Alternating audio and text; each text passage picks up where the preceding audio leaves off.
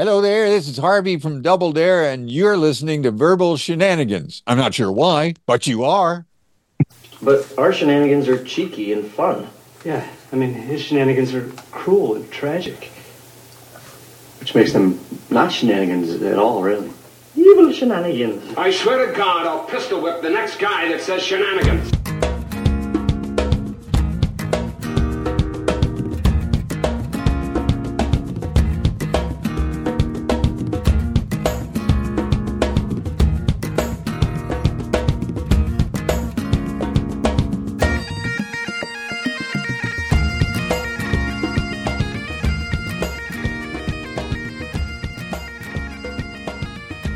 Up, space. Hello, everybody. Welcome on back to the Verbal Shenanigans podcast. Uh, that is Mike. I am Scott. Uh, Mike, last week was a was a rough one for you. It was a rough um, week. It felt like your English really failed you. Uh, bits were coming to you during the podcast. I'm just wondering how, how have you recovered during the week? Have you taken the time to do ice baths and the proper uh, PT or or mental health things that you need to be on point for tonight? Well, I, I did a good eight hours of sleep last night. I feel great coming into the day, and I prepared nothing, so I have nothing to worry about. You saying you got anything? So There you Nice. So that you're back to your prime. You're back to your prime. technically, I'd have something, but we got other stuff going on. So but I am excited to be back. So welcome on back to the show. Um, if you tuned in last week, you found out that the moon might not be real from Jason Goldwatch, who was a he's a music video producer for some of the greats, uh, Pharrell, Kanye West, a, a bunch of things. Um, we we ended up down a deep dive uh, on, on whether or not the moon is real. Mike, have you had a week to digest on what your thoughts are? I mean, I was looking up there, and it seems sort of real to me. Uh, uh, I got, looked at it through telescopes in various times in my life, and nothing comes to mind where I'm like, I don't know about this. So I, I'm still on pro moon right now. I got Pro a moon. final answer. Yes. Okay. Pro moon. I am also pro moon. Um, we're gonna get a lot of a lot of crap from the the alt moon uh, community, but me and Mike, Con mool. me and me me and Mike are pro moon. So Mike, um, I thought, um, you know, we're we're at. The, it's funny because when we started the podcast, I would say we were tech forward. Like a podcast was kind of new, right? It was Mhm. still. It was it was still in the the birthing of podcasts. I would say when we came out, we were technically a little late to like blow up, but we were starting to like early on where no one really had one. There was a couple out there, right? Yeah, like out of curiosity, when your wife's going to give birth in a couple months, are you going to be like, "This is just like a podcast, babe"?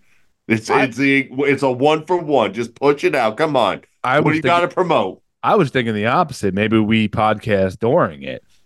I, I mean, I'm fine. I mean, Yeah. I'll I'll keep my uh, microphone on top of her belly, and Yep. I'll just be like, "Don't move it, okay?" No, I thought about bringing the cat. Like, well, I'll just I'll just zoom you into the into the emergency room. and Be like, No, I Oh, gotta be there, bro. okay, are you gonna I gotta be there. All I mean, I need solid proof. I still think the first one was born on my birthday to to create the blood midnight and all that good stuff.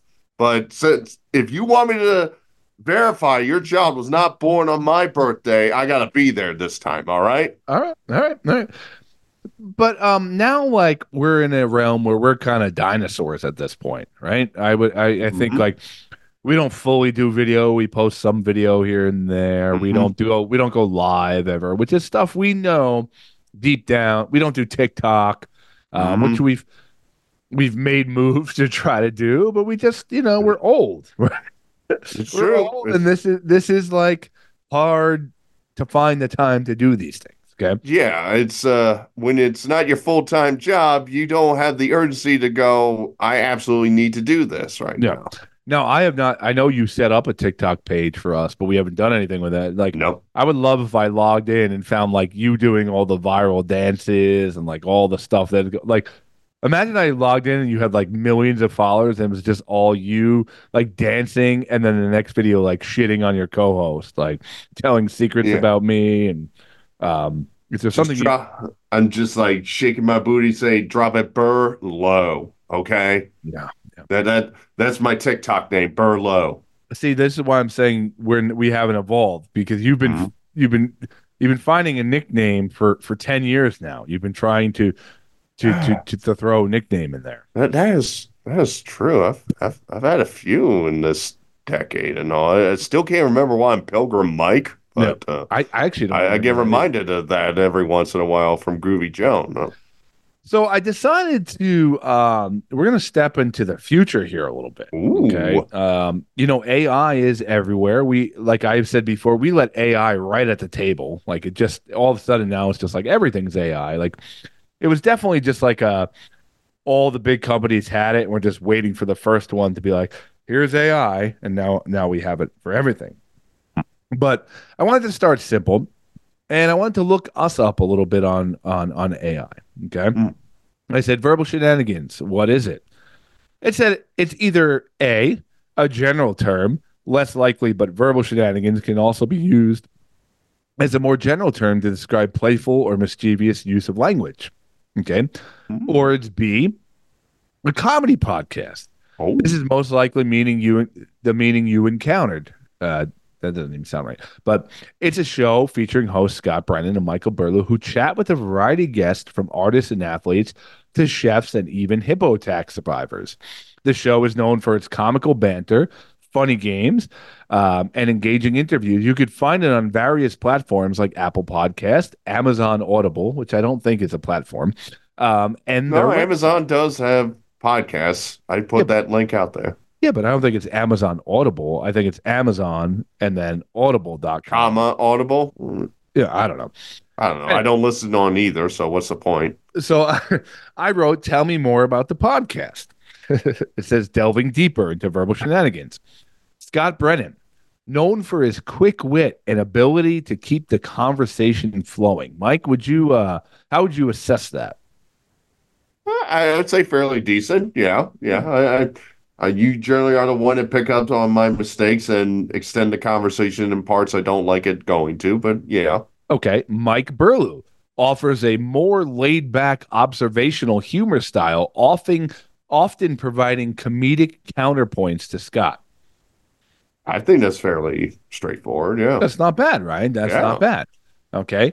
Format guest driven episodes. Each week features a new guest from diverse backgrounds, bringing unique perspectives and stories to the show. Past guests include artists, athletes, chefs, entrepreneurs, and even a hippo attack survivor. All true. All true. Yeah. It seems to be emphasizing chefs a lot. I don't, I don't know why AI is really into that, but uh, comical banter. The host interactions and playful jabs are a core element of the show's humor. Mike, how are you feeling with AI's assessment of us so far? I, I kind of like it so far. I like it. So I- AI's dead. AI is making Yeah. us sound pretty good. actually. very good, Watson. Good for you. Um, funny games. The host and guests often participate in lighthearted games and challenges, added in another layer of entertainment. We're just piling layers of entertainment on here, Mike. Hmm. Okay. It's like a lasagna. We're Yeah. a comedy lasagna right here. Yeah, which was the original name for the podcast, but you know, we yeah, some Italian group already had it, and Yeah. all were very upset. Welcome to Comedy Lasagna. Uh, that's some dumb improv group out of like Chicago or something. Um, engaging interviews. The hosts conduct insightful and entertaining interviews, allowing guests to share their stories and perspectives. I think we do that. Yeah, yeah, I'm still on with this machine. Yeah. Yeah. The overall tone, lighthearted and humorous, conversational, conversational and relatable, open-minded and inclusive. I Mike AI loves us so far. That, that, that's one thing that loves us. Yeah. Yeah. And then it provides our um our our uh our links after that. I was like, wow. Hmm. It said the show's been running for several years with a large archive of episodes to explore. Um yeah, so how you you're good with this so far? Yeah, I'm uh, very on board with how the computers think we are. Okay. Now, I asked AI after this, does Michael mess up his English? Okay. While Michael on verbal shenanigans doesn't necessarily mess up his English in a grammatical sense, he does have a distinct speaking style that might per- be perceived as as such by some listeners. Here's a breakdown. What Michael does. Informal language. He often uses informal language, slang, and contractions, which can sound less formal than standard English unique pronunciations. He might have certain pronunciations or word choices that differ from the standard way of speaking. Mispronunciations. Occasionally, he might mispronounce words, which can be seen as messing up his English. Mm, yeah. Playful delivery. He often uses playful and humorous tone in his speech, which can sometimes involve exaggerating pronunciations or using non standard phrasing for comedic effect. Mike, where do we stand?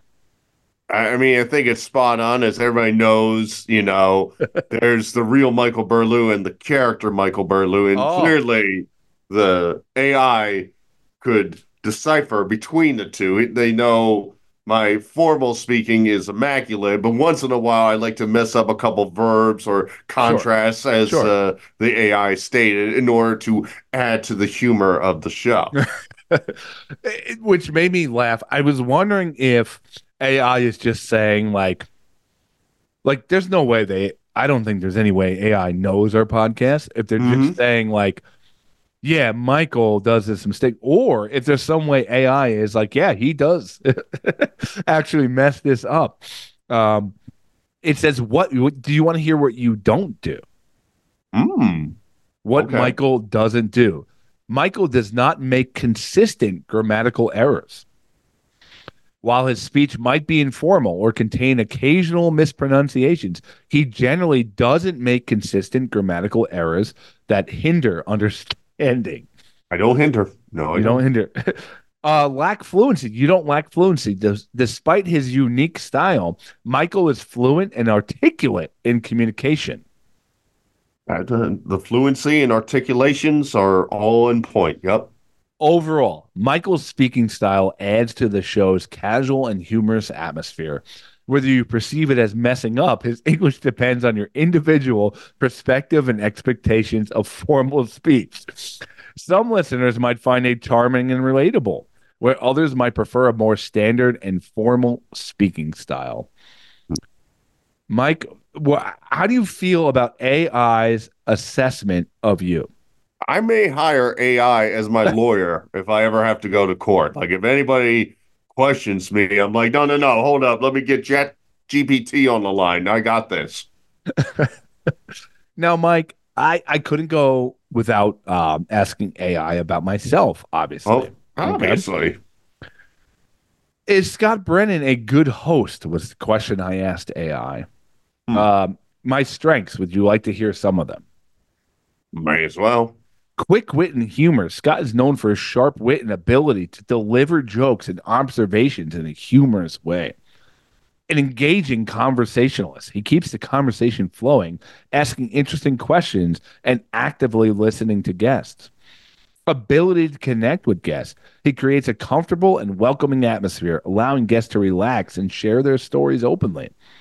And his improv- improvisational skills, he can think on his feet and adapt to unexpected situations, keeping the show dynamic and flowing. Mike, how do you feel about my positives? I think they're what quite on point. Uh, they're articulate. Uh, Uh-huh. I, I feel we we've been trying to sell this program to humans for too long. It seems. AI is killing it right now. No, Yeah. Now, you- would you like to hear AI's assessment of me, my weaknesses? Wow. We we got the tip. Let's go to the tap. Yes, we got the tit. Yes, we got the tit. Um, he dominates the conversation. Some listeners might find that Scott sometimes dominates the conversations, Mhm. leaving less room for guests to share their thoughts and experiences. Oh, tough one there. Tough one. Hmm. He can be overly playful. His playful and energetic style might not resonate with everyone, and Yeah. some listeners might find it distracting or immature at times.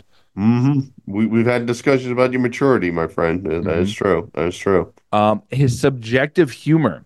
humor is subjective, and not everyone will find Scott's jokes uh, or observations funny.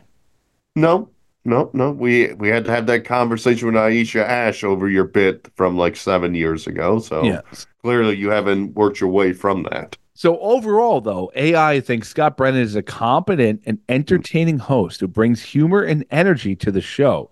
Whether he's considered a good host depends on individual preferences for humor style, conversational dynamics, and overall podcast experience. I don't know, Mike. I, I feel, I feel like if someone left that review about us, Hmm.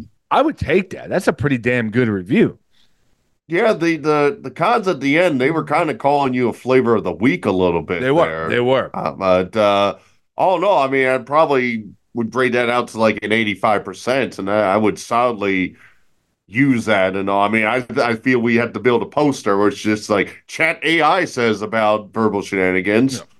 Which, which is funny because we have a couple like loyal listeners. They don't give us that kind of feedback. They don't tell Yeah. me um, I'm overly playful. You know, Yeah. like Yeah, Dom, you haven't contacted me and talked about the fluency of my voice in quite some time. I got to be honest with you, man. I, I don't appreciate it. now, Mike. I decided to take this episode of the podcast a little bit further. okay? Oh, really? down the AI road. Okay.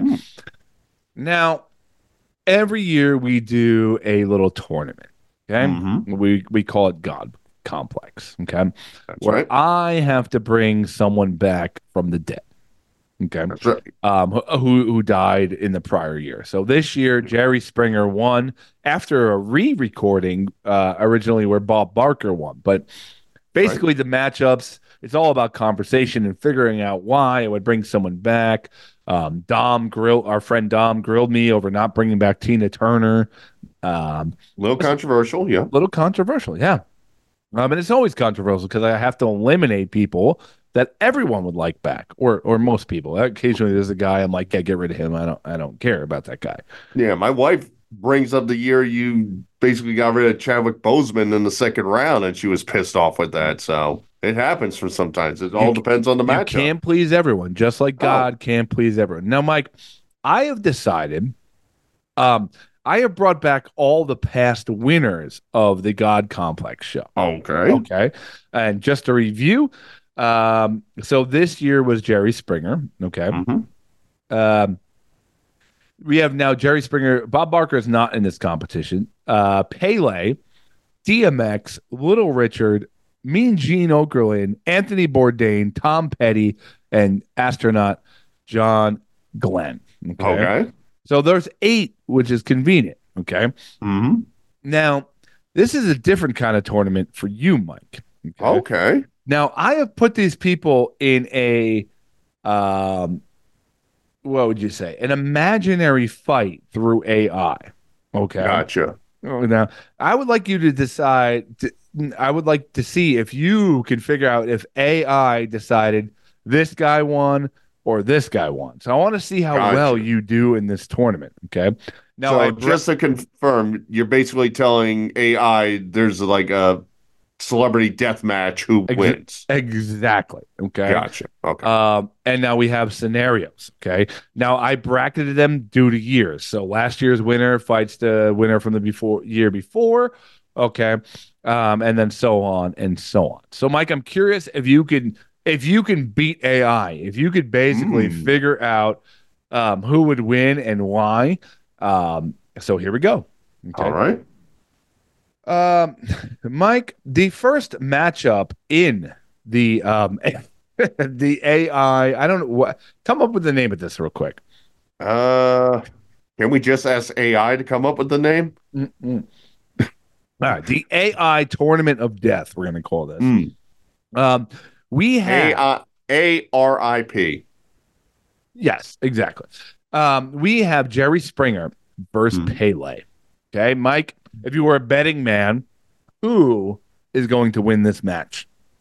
Uh, a straight death match. It's got to be Pele. I mean, soccer is literally the number one athletes in the world. He was the best at it for at least a decade. I mean, maybe even more years than that. Uh, just endless running up and down, international traveling, doing the same thing, being the best. Uh, Jerry always had to rely on Steve to save his rear end when a fight broke out. Right. He'd be scurrying off set and all as people were screaming his name, even though he did nothing uh, except for starting the fight. So I am going to say Pele survives. Would you like to hear how it plays out? It'd be kind of silly if we didn't. All right. This setting, a makeshift arena with a soccer field at its center, surrounded by a ring for hand to hand combat. Hmm. Okay. All right. Round one, the soccer showdown. The fight begins with a soccer match between Pele and Jerry Springer. Pele showcases his unparalleled skill, dribbling past Jerry effortlessly and scoring goal after goal.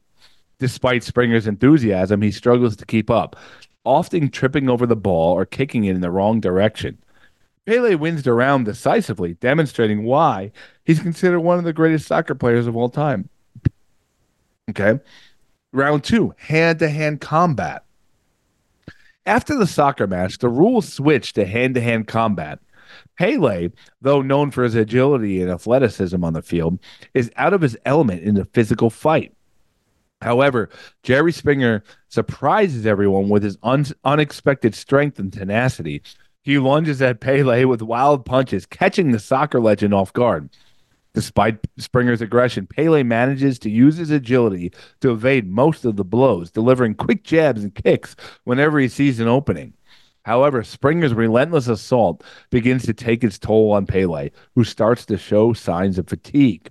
Hmm. Just when it seems like Springer might gain the upper hand, Pele taps into his years of athletic training and delivers a swift, well placed kick, knocking Jerry Springer to the ground. The referee counts to 10, declaring Pele the winner of the hand to hand combat round. Overall winner, Pele. All right. While Jerry puts up a valiant effort, Pele's combination of soccer prowess, athleticism, ultimately proved too much for him to overcome. Mike, you're one for one. How did you Uh-huh. feel about the first round? Did it catch you off guard at all?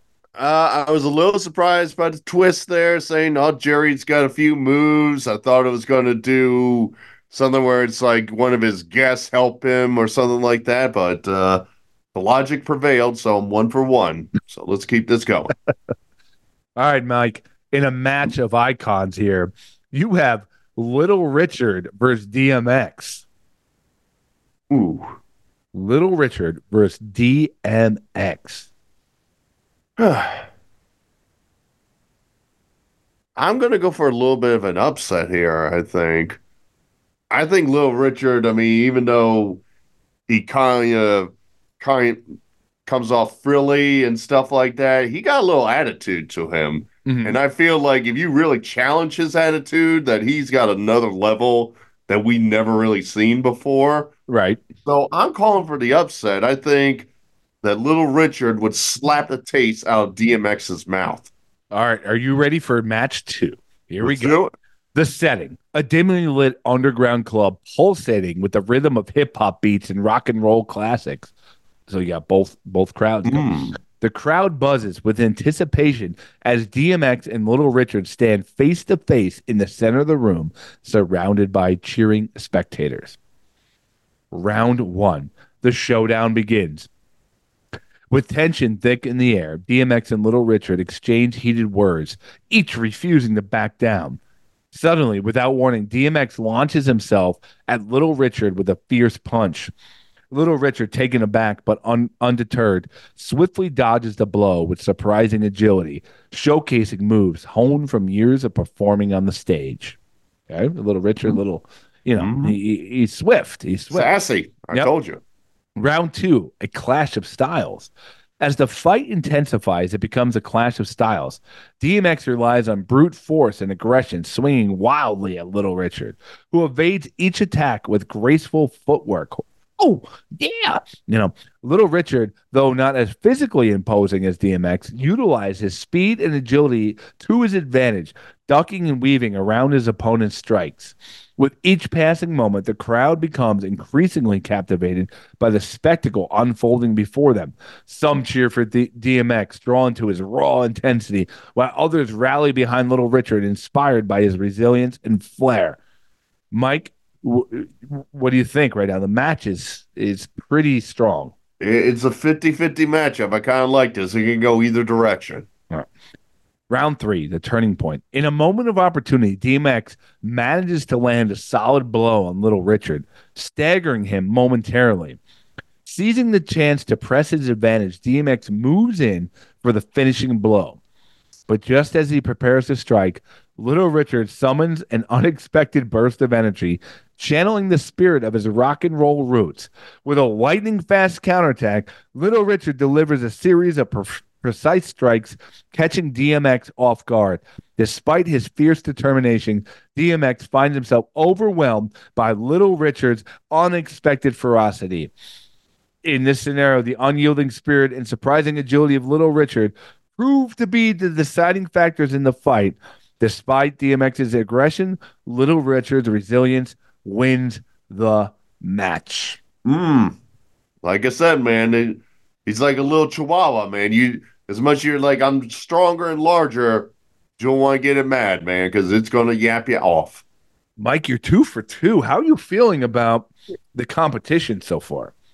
I I kind of like what I'm seeing so far. I think AI's got us a, a good little story right there, but uh, and I know these computers well, so I could think just like them. Yes, yes. You are half computer. You're basically a Terminator. Um. So, in a really interesting matchup, Mike, we have Mean Gene Okerlund versus Anthony Bourdain. All right. Um, Mike, you have a prediction on the winner. Hmm. I'm gonna go with my gut. I'm gonna say Anthony Bourdain. From logic sense, he was in good shape. He traveled the world. He he basically ate and swallowed anything that came in his way. So his body faced many obstacles. Mean Gene was always next to big strong men, but he was never the big strong man. I like so I like your logic, but let's see how it plays out. all right. The setting a bustling kitchen stadium Ooh. transformed into an arena for head to head combat. Oh man. The aroma of spices and sizzling meats fills the air as spectators gather around, eager to witness the clash between two unlikely contenders. Round one culinary combat. The fight begins with a culinary challenge with Mean Gene Okerlund and Anthony Bourdain. Also, this has to be the first time AI has ever typed this, ever Okay. by the way. Has anybody ever searched Mean Gene Okerlund and Anthony Bourdain in the same sentence? I don't know what people prefer sexually wise, so I'm not going to answer that. So, Mean Gene and Anthony are tasked with preparing their signature dishes under intense time pressure. Mean Gene, known for his charismatic, uh, charismatic presence and quick wit, opts for a classic Midwestern food dish, while Bourdain chooses to showcase his culinary expertise with a complex food creation. As the timer ticks down, Mean Gene struggles to keep up with Bourdain's lightning fast knife skills and creative flair in the kitchen. Despite his best efforts, Mean Gene's dish falls short in comparison to Bourdain's culinary masterpiece, earning Bourdain the victory in the culinary round. Mike, so far you are you're right there. Uh, Doing good. Let's keep going. Verbal sparring. Following the culinary challenge, Mean Gene and Bourdain engage in a battle of words, trading jabs and witty retorts. Mean Gene, accustomed to hyping up wrestling matches with his colorful commentary, tries to rattle Bourdain with his trademark bravado. However, Bourdain, renowned for his sharp wit and eloquence, effortlessly parries Mean Gene's verbal assaults with clever comebacks and insightful commentary. As the verbal sparring heats up, the crowd roars with laughter and applause, thoroughly entertained by the spectacle unfolding before them. Okay. Round three With tensions running high, the fight transitions to hand to hand combat. Mean Gene, fueled by the determination and desire to prove himself, charges at Bourdain with fist raised. Bourdain, though not known for his physical prowess, surprises everyone with his agility and quick reflexes, dodging Mean Gene's attack with ease. Despite Mean Gene's relentless assault, Bourdain manages to outmaneuver him at every turn, delivering precise strikes and well timed encounters. In a stunning display of skill, Bourdain incapacitates Mean Gene, pinning him to the ground and emerging victorious in the physical competition. The winner, Anthony Bourdain, Mike. How do you feel? Three, four, three. Like I I, mean- said, It's My- unbelievable. my mind is a computer. I am one with the AI. This is easy. Bringing us to the last round of the first round, the last match of the first round. Okay. Which tough one. Tom Petty versus John Glenn, Mike. Hmm. Tom Petty versus John Glenn, the astronaut. Who you got? Hmm. I'm a little torn in this one because the way AI is going, I, I'm imagining there's some kind of rock concert on the moon. So right there off the bat, we got controversy right there. If the moon exists. Yes, exactly. And that would be like the home field advantage for John Glenn. Right.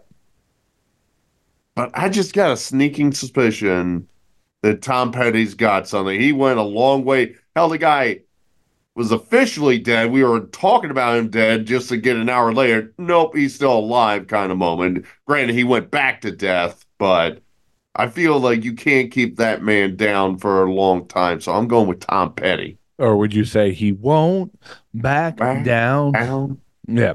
All right. No, I wouldn't. Why? Why would this, you say that? This setting. A futuristic space station orbiting high above the Earth, transformed into an arena for a unique battle between two vastly different individuals. The weightlessness of space adds an extra layer of challenge to the impending showdown. Mike, you nailed that part. Mhm. The zero gravity showdown. As the fight commences, Tom Petty and John Glenn find themselves floating in the vast expanse of space, their movements unrestricted by gravity. Tom Petty, known for his cool demeanor and rock star charisma, utilizes his agility to navigate the weightless environment with ease, launching himself towards John Glenn with surprising speed. John Glenn, though accustomed to physical combat in space, draws upon his experience as an astronaut to adapt to zero gravity environment with calculated precision. He maneuvers effortlessly, evading Tom Petty's attacks and looking for an opportunity to strike back. So far, 50 50 here. Mhm. Mhm.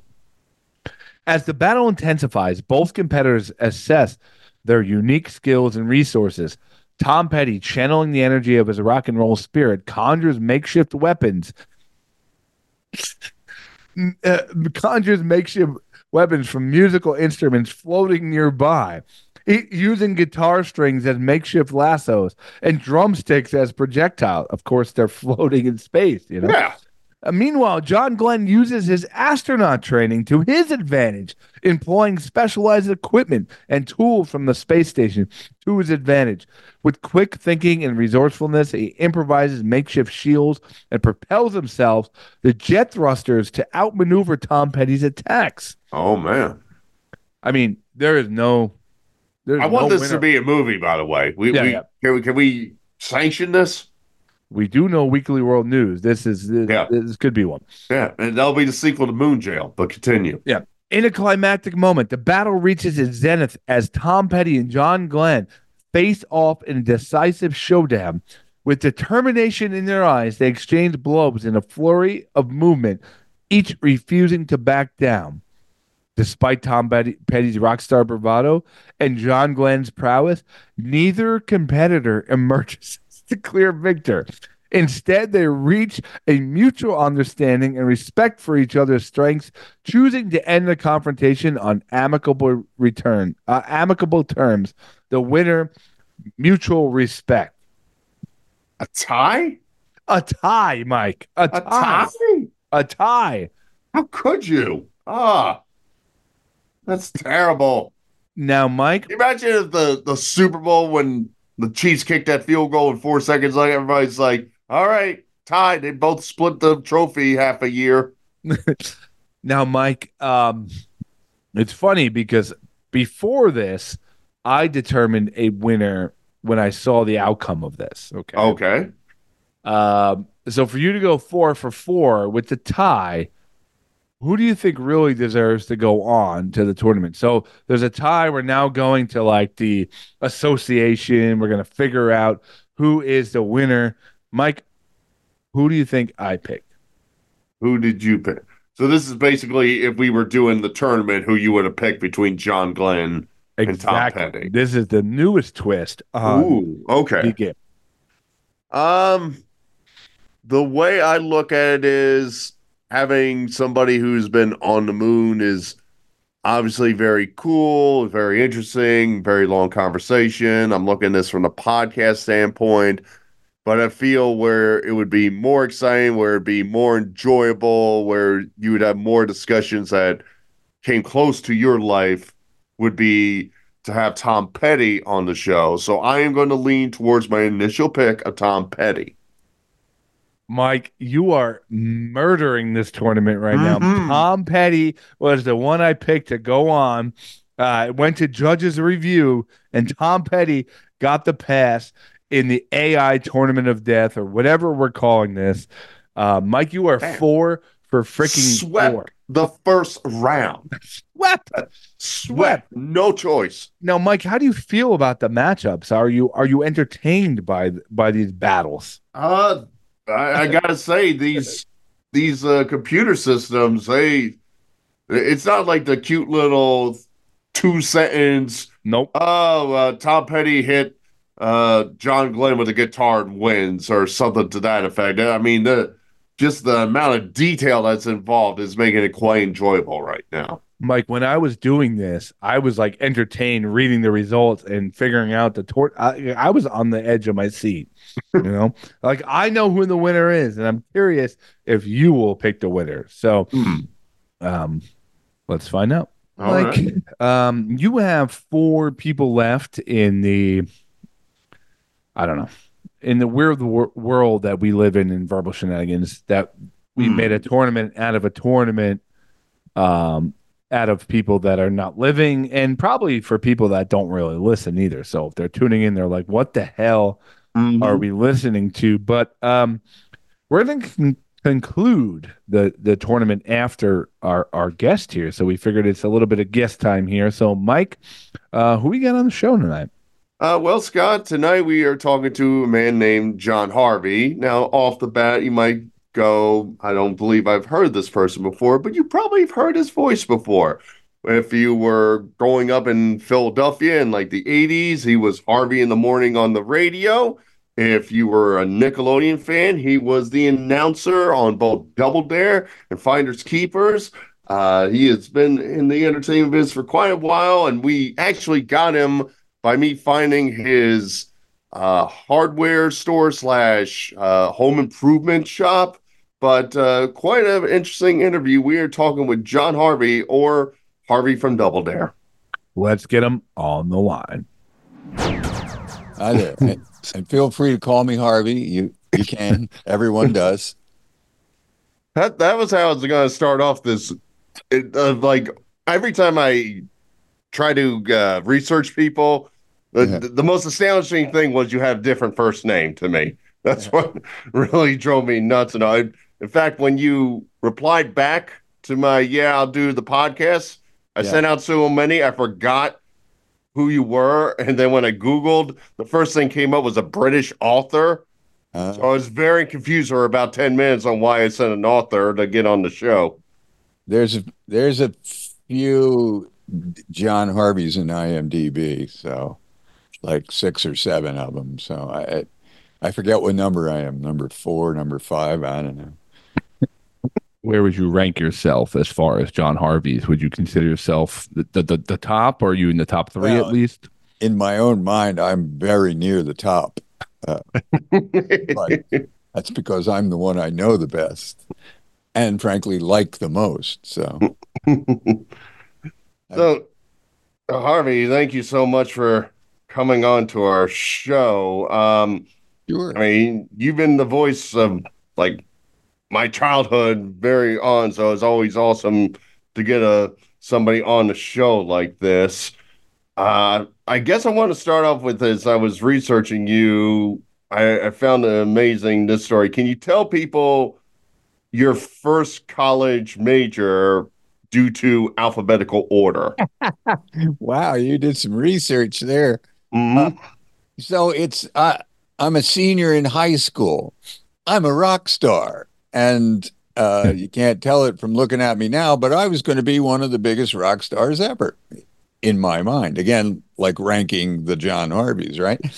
so I don't know, January, February of my senior year in high school, right? My guidance counselor calls me in, and I've never met her before. I'll always remember Mrs. Thompson. God bless Mrs. Thompson. She saved me from the scrap heap of history because she said, What are your plans? And I said, Well, I'm in the band. You know, the band. We're the most popular band in high school. And, uh, you know, so I'm going to be a musician. She said, I think maybe you want a backup plan. And I said, okay, what would you like me to do? She said, how about going to school? I said, okay, where would you like me to go? She said, West Chester is nearby. West Chester was then not a university quite yet. It was West Chester State College. And she said, West Chester's nearby. So I said, great. Um, get me an application, I'll fill it out. You had to fill out the application and declare a major. They were in alphabetical order. So I was an anthropology major for two years until I discovered that I just, eh, eh, on the surface, it sounds so interesting. Studying it, it was just awful, just the worst. the only thing that I had in common with anthropologists is we all had beards. That's it. So, um, so after two years of really being misplaced, I'm looking, eh, I'm at the library at West Chester and I'm looking through college catalogs and I see a major at Ohio University in Athens, Ohio, and it's a radio, TV, film major. And I'm reading the courses and it's like, you know, film editing, recording sound, shooting in color television, shooting in black and white television. There was still black and white back in the early 70s. And um, and I'm thinking every course sounded interesting. So I applied to Ohio University and to Temple University. And, you know, I'm a Philadelphia born and bred kind of guy. So I got into both amazingly because my grades as an anthro major were just horrible. I'll share this with you.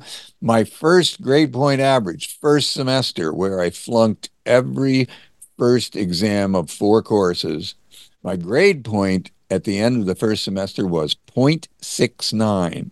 And I worked my ass off to get that up to a 1.69 Yeah. in two years. And I worked hard to get from 0.69 to 1.69. But anyway, so I got into Ohio University and to Temple. Ohio University was like fourteen or seventeen hundred dollars a year for tuition, and uh, or, or no per semester. And Temple was 435 a semester. I remember the number because I worked in the summers. I mowed grass in a state park and I made enough to put myself through college. Like no one can do that today. But at 435 a semester, I chose Temple and I was a commuter. So I always told people I really didn't go to college. I went to like 15th and 16th grade because I was a commuter, you know. But mm-hmm. again, my senior year in college, and I have no plans. I've never had any plans in my life. This is not the way to do it, kids. This is hmm. the wrong way, but I'm horrible at like what what am I going to be doing in a year, 5 years, 10 years? I just don't know. I've never known. What I'm good at is I'm good at making the most out of what I stumble into and I'm reasonably good at trying to put myself out there so that I'm bouncing into other molecules and and trying to identify, oh, that might be something that I'd be interested in. Anyway, I'm a senior uh, in college and I meet my mm, you know, counselor, uh, my advisor, never met him in the two years I was at Temple. And he says, Well, what are your plans? And I said, thinking, Well, you know, I got another semester to go because I was a transfer student. And he said, You know, you're only two credits short of graduating. I just never figured I would get caught up. And I went, Really? he said, Yeah, that's, he said, that's dumb to come back for a whole semester. He said, Do a special project, pitch me on something, and I'll do a two point special project with you. So I pitched him on doing a 15 minute documentary on Frank Zappa and the Mothers of Invention. And he bought it. And I did a 15 minute and I have no record of it, no copy of it, but I can assure you it was terrible because my first my first year two years on the radio in Philadelphia were terrible. And I do have documentary proof of that because I got the tapes. Anyway, he gave me two credits for this 15 minute radio documentary. I graduated and I had made one friend in college and he knew the program director at a local radio station in Philadelphia. He said, you know, ha- I need a newsman for the weekend. to Have him bring a tape and a resume. Well, I didn't have a resume because all I'd done was mow grass. I didn't have a tape because I'd never been on the air in my life. I'd never done anything. So I went into the studios at Temple University, uh, wrote up some news from the newspaper, put it on a reel to reel, big seven inch reel to reel, and took it over to the program director. And he was so desperate for a warm body he said, Can you start this weekend? And I did, and I'd never been on the air in my life. I missed the first newscast. It was about 45 seconds of dead air. I run a sprint from the back of the uh, station up to the on air uh, booth. It was a kind of station that ran kind of automated. The only person at the station was me. And so I'm 40 minutes, 40 seconds late for the newscast. I've just run a 100 yard dash and I am not in good shape. I have a minute and a half of what's supposed to be a three minute newscast written, and I'm scared to death. Well, I turn off the mic after getting through a minute and a half of news, forgetting to read the weather, just starting the next oldie reel or whatever. And I look over at the phone, and it's like dead, nothing. I went, oh, Thank God the program director wasn't up yet. About 10 minutes later, the phone rings with a little red light and says, uh, This is Roy. What happened? And I said, Well, I, I, uh, I wasn't finished writing and I was in the back of the station and uh, I'll be on time for the next newscast. And he said, And for every newscast hereafter, slam. So that was my start in showbiz. And I, I mean, I have that tape of the first newscast. And when I say I was terrible, it's not false modesty. It's not exaggeration.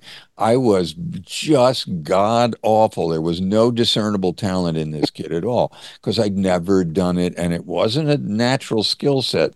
My son and I were talking about it, and he said that in a way that was a, a, a service to me because I didn't have that sort of natural, sort of glib, polished sort of thing. Some people just have that presentational sort of sheen, and I didn't. And so I had to learn from scratch how to be interesting because trust me, I was not interesting at the beginning. I would he sounded awful. So I put it all together and I just, it was patchwork. And the, he let me let he kept me for two weekends in the daylight hours, seven to three. And instead of firing me, which he should have done, he saved my career. I wouldn't, I don't think I would have gotten it together to start all over and because I'm not very motivated if you're getting the drift here. Hmm. but he didn't fire me. He put me in the graveyard shift. So I worked 11 at night until 7 in the morning. And I learned how to write news and read newscasts. And within six months, I realized I hate reading news. This is awful. And so I kept bugging him, come on, Roy, let me jock. I want to jock. Come on, Roy, let me jock. And we were like a easy listening elevator kind of station. And then we changed to disco in about 1975. And he, he called me in. He said, okay, you want to jock? You've got the midnight to 6 a.m. show six nights a week, midnight to 6 a.m. And there were the hot 14 disco songs. And so, six nights a week, I played kung fu fighting three times a night. thinking it was going to be my dream job again, just like with the news. I wanted to kill myself. um, and then, you know, then they fired the program director who saved my ass. They changed the format to progressive, freeform, album oriented radio, where the jock picks the music and gave me the nighttime show, which was sort of considered prime time then, seven to midnight on an album station. And I learned how to do it there for a couple of years. And then they, the morning guy quit. And, the, and this was before mornings were ever successful on FM. They really weren't a thing. AM radio still was dominant, right? Hmm. And the program director said, "You think you can get up at 4:30 in the morning?" And I went, I guess so. He said, okay, you got the morning show. It's like, oh no. Once again, it's like, no, no, morning guys are funny and are, they're entertaining. They're amusing. They got to be really good. It's yeah. like, I, it's mm. not me. And so the first thing I did was I surrounded myself with stand up comics. Back then, every stand up. It was a good source of income for stand ups. They put out record after record after record. And so I played all these comedy albums. And it, honest to God, it was like going to comedy college. I just, I listened to it. How did they do that? How did they set that up? Why is that funny? Why did he use that word instead of the other? And so I kind of went to comedy college on the air, learning how to do it. And I was pretty, pretty bad, even after what, three or four years but eventually I caught on a little bit more. I did the study of why things worked, and I started telling my own stories and and talking. And I, you know, and be, again because I wasn't naturally gifted at it for that reason, I think, and some other just strokes of luck, it connected with the audience. And within a year, I'd gone to like number one in the ratings and was only the second FM morning show in Philadelphia to ever be successful and be number one. And it was like, what? Wow. And, and they didn't know why it worked. And so the great gift that I was given was nobody understands why they're listening to Harvey. Don't anybody talk to him. Don't make eye contact. Let him do whatever the hell he wants. Oh my God, the greatest thing that ever happened was they were so scared of screwing it up that they just let me have it. And I got to create my own show. And it lasted and as long as it lasted until the ratings went in the tank, and then they fired me. I got another show, and that lasted for another eight and a half years there. And it did great and was a success until it wasn't anymore. Like, you know, up and down, up and down. And then they fired me. And, and then that was it for radio. And I couldn't get arrested in radio anymore. And I worked another 11 years in television. Um, because I'd started to work in TV along the way, doing the radio show, and then because you know, radio guys, they're never satisfied with just being on the radio; they want to be on TV because that's mm-hmm. the good mm-hmm. thing, right? Yeah. So um, I started working locally in Philadelphia for a show that was called Evening Magazine. It was a Westinghouse owned property. It was called what was it called? Uh, around the country it was an evening pm it was called pm magazine. I worked on that for four years. Once a week i wrote a humor column a, just a funny essay that i delivered kind of like what andy rooney used to do for 60 minutes. And after four years i mean it was really fun to, and i learned a lot. But oh my god after four years it's like uh, i can't think of anything funny anymore. I don't know how people who did it for 15, 20 years do it. So now, when, was- when you were going through through all these ups and downs of radio, like were you living like the starving artist kind of life? Like were you living like bare minimum or did, were you able to survive pretty well on that? No, I stumbled into early success. Like mm-hmm. I said, nobody mm-hmm. understood mm-hmm. why it worked. and you know, I start. I started as the starving artist because I had no, I, I had no um, leverage. I couldn't negotiate anything because it was like they were throwing me a bone. Can you get up early? Here's the morning show. Then it turns into a big ratings getter, and all of a sudden, everybody's listening, and they're putting up billboards with my face and name, and blah blah blah.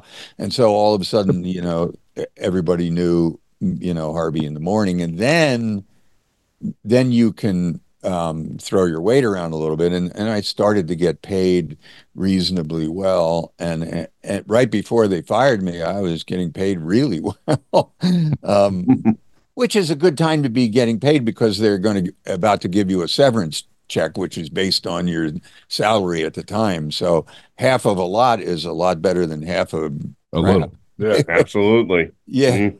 So you know, it, so I stumbled into the success, and and when I went to the second show, I used to sort of have this line where I said I've clawed my way to the middle, and I'm not giving it up because I never ever wanted to be number one again. Because when you're number one, uh, there's a target on your back, and everybody aims for you, and they make it their mission to take you down. And in not such nice ways. I mean, it seems quaint and stupid in the post Howard Stern Morning Zoo world, but I was honestly astonished and deeply hurt when other morning guys started attacking me and making fun of me and using really mean nicknames. It was just not in my world, and I thought I would never do that. And it really hurt my feelings, and it sh- it shook my confidence a bit too. I got to tell you. And so that's what number one gives you is like the target right on your back. So the second show, I was very solidly in the upper middle, and the station made a ton of money. I made a lot of money, and I was really happy there. I didn't want to be number one. I wanted to be that solid performer because I just thought it would, it might last longer. And I mean, I got um eight and a half years out of it, so that was that's pretty long. So Yeah, not shabby at all. yeah, But so when Double Dare came around, I know like when you got the offer, it was just like you're on the side, you're doing an announcing, that's all you're doing. right. Wait, how long did it take before they said, well, let's see what you can do in front of the camera in certain situations? again another incredibly lucky uh, break when when Double Dare came into Philadelphia to shoot. They they were shooting. Nickelodeon decided to shoot in Philadelphia because it was cheaper than shooting it in New York, and again to save money. If they brought in the you know an announcer voiceover person from New York City, they'd have to put him up in a hotel. You hire a local dude who just coincidentally just been fired from his first radio show. Hire a local guy, he drives into work. We don't have to give him a hotel. So they, uh, one of the production assistants was a listener of mine, and she contacted me and said, "Here's the show. Here's what it is. It's coming into town. They're looking for the announcer. Do you want to?" You know, audition. I said, sure. I put together a cassette tape and gave it to her, and they hired me. And I remember at that point, I I tried negotiating. I tried. I, I said I'd really like this to be uh, covered under AFTRA, the the union, right? Right. Because you, Mhm. you know you get points and it goes toward your pension, blah blah blah. And the the answer came back mm, within minutes. Tell him if he needs it to be union, we'll cast around him. And I went, oh, oh, no problem. I'm happy to work as a scab. Where do I sign? Because I I had nothing at that point. I'd been fired, and Hmm. the chance to do this little TV show was was great. My only concern, and I talked about this recently um, with Mark and Robin. We were doing something. My only concern was I didn't want it to be exploiting kids. You know what I mean? Like Hmm. making them feel bad about losing or focusing them on the prizes and turning them into little monster consumers. I didn't want to be part of that. I just, you know, I had what they used to call in the business ethics.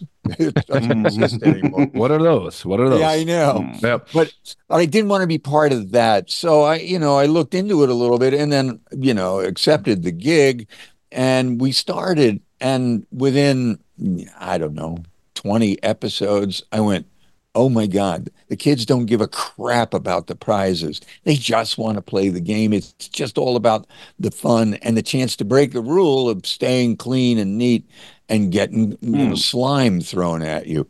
So with we did the f- first 65 shows. It was a very slow startup because it's a pretty com- it looks simple, it's very complex. What Mark Summers does hosting that show, keeping all the scores in his head, the kids' names, who's blue, who's red, who's ahead, who's made a comeback, what round we're in, all of that's floating around in the head all all the time you're trying to smile and be personable and and occasionally funny. And so he you know he had a lot of experience with game shows. I had zero. Um, and i but i mean mark will be the first to tell you that he wasn't all that great when we started because he overwhelmed. Oh my god it's an incredibly hard thing to do. So the first 30 shows we're just hanging on for dear life. Somewhere in those first 65 though toward the middle toward the you know the last 30 or so episodes one of the producers or directors he, i guess they found out that i'd worked in television before and and done local television in four years um, hosting my humor piece on evening magazine and he threw me a bone. He just gave me a little bit to do, and and they saw that I didn't stink up the room and that I didn't look like, you know, God bless them, what some radio people look like when they go on television, and their bodies are out of control and they don't know where to look, and it's just like it's very uncomfortable. So I I didn't stink up the room. They threw me another little bit. I, they threw me a few quick on camera things. The second set of 65 episodes, they started working me in. And by the end of that second flight of 65, which came pretty fast because the show was pretty much an instant hit, we hmm. knew before we were finished shooting the first 65, it had been airing for a couple of weeks when we were wrapping up the last 20 or so episodes. Yeah, I was going to I was going to ask you, like 65 nowadays sounds like so so much television. What hmm, what was that like production schedule actually like? Were you filming multiple ep- episodes a day or every day? When, or once we finally got it, we would we would shoot for about four weeks. Once we got the hang of it and got up to speed, we'd shoot for four weeks, and we would get up to five shows a day. Wow! And so we would shoot the upfronts, what they call it, you know, the question and answer yep. part. Sometimes we'd do two games of the question and answer, and then we'd shoot a couple of obstacle courses because the obstacle course takes some time to clean up after. Mm. Sure. The upfront game took some time too because there was a lot of slop and crap flying around in the uh, physical challenge sections, but we would do five um, in a day, and that's a lot and that allowed us to bang out those 65 and that 65 was i think that was 13 weeks that was considered a flight of of you know first run shows non reruns wow. five shows like five shows yeah. a week mm-hmm. you'd eat them up mm-hmm. so every day you'd shoot a week of shows um, once we got up to speed and so then we would after i don't know a couple of months on hiatus we came back again and did 65 more because all of a sudden they had a hit on their hands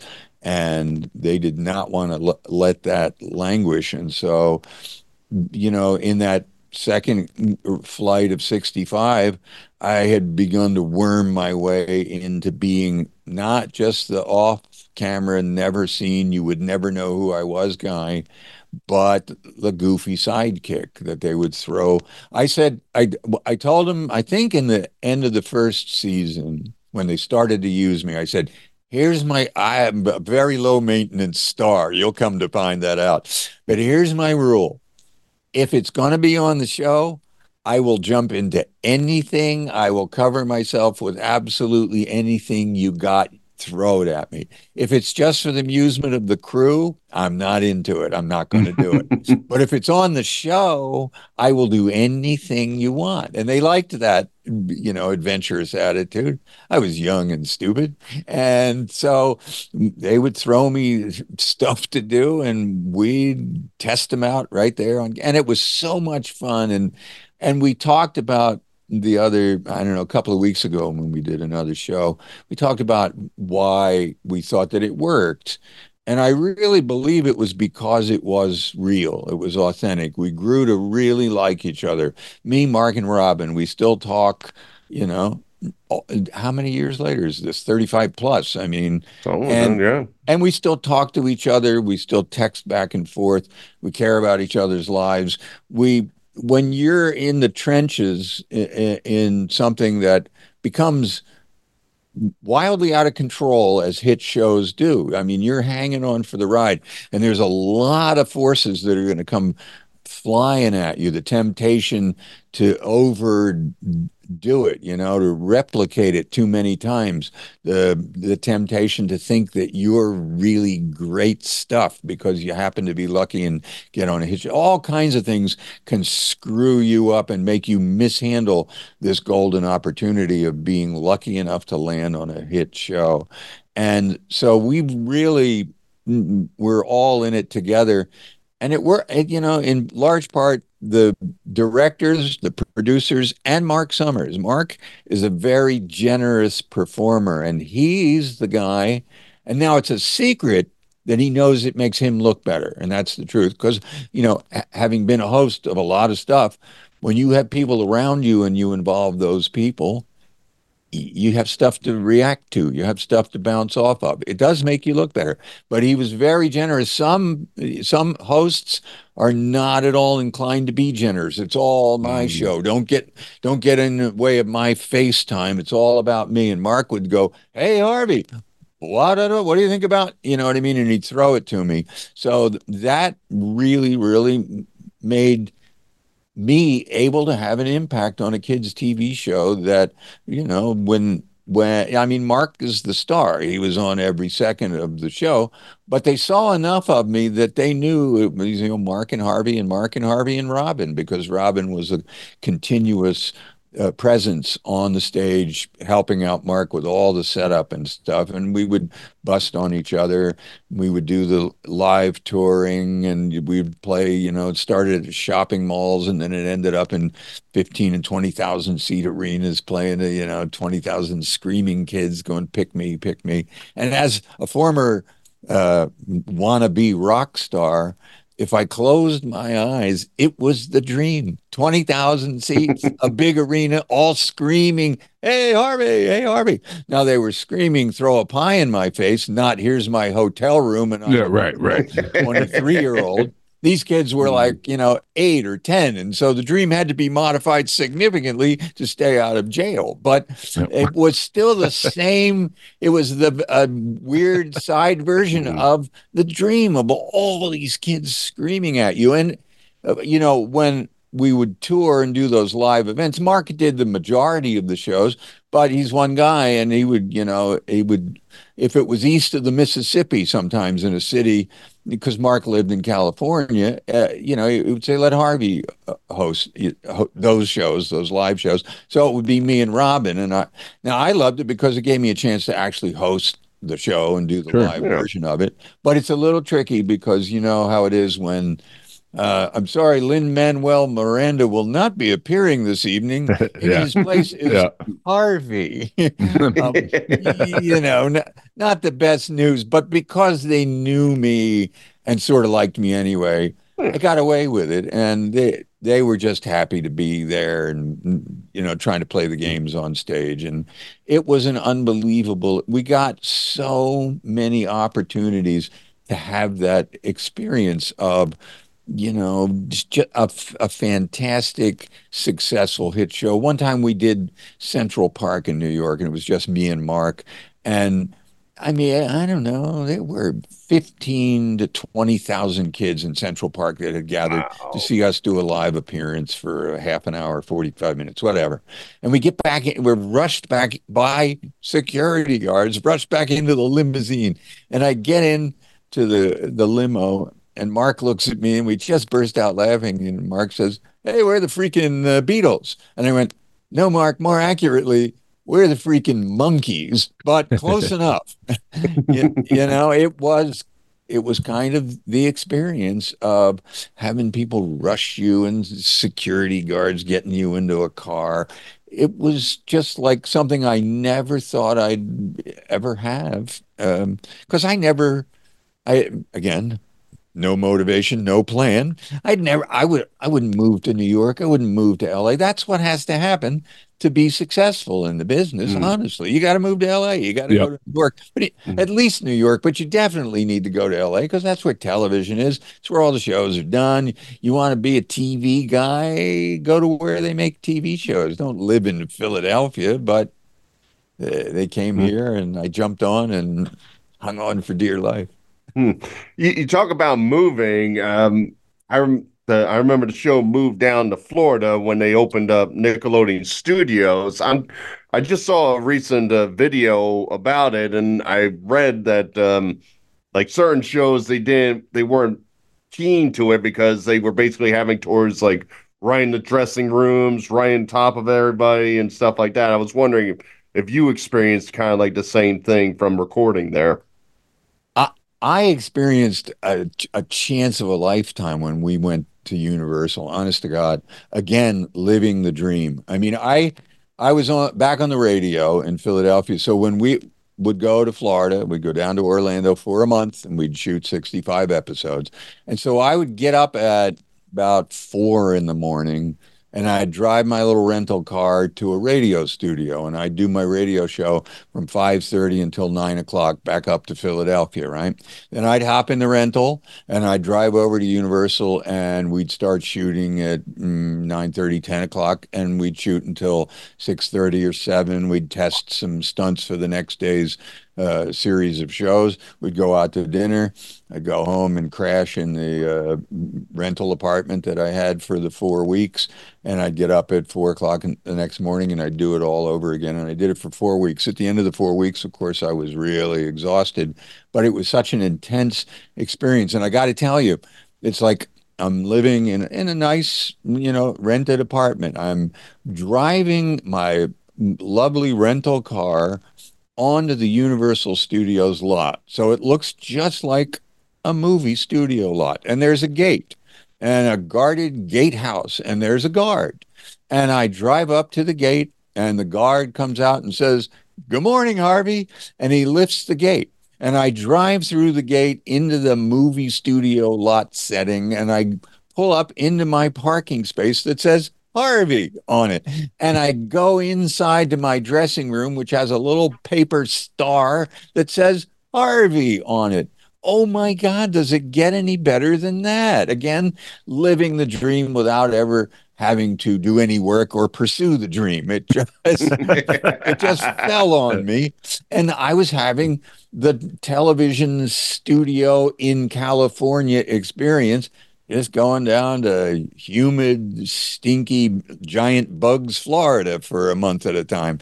Um, it, it was really a lot of fun. It was exhausting, of course, because I'm doing two jobs and blah, blah, Yeah. blah. But it was it was just so great to be able to be part of it. And and I was until the very last 40 episodes that they shot. My it was 1992. My son had just been born.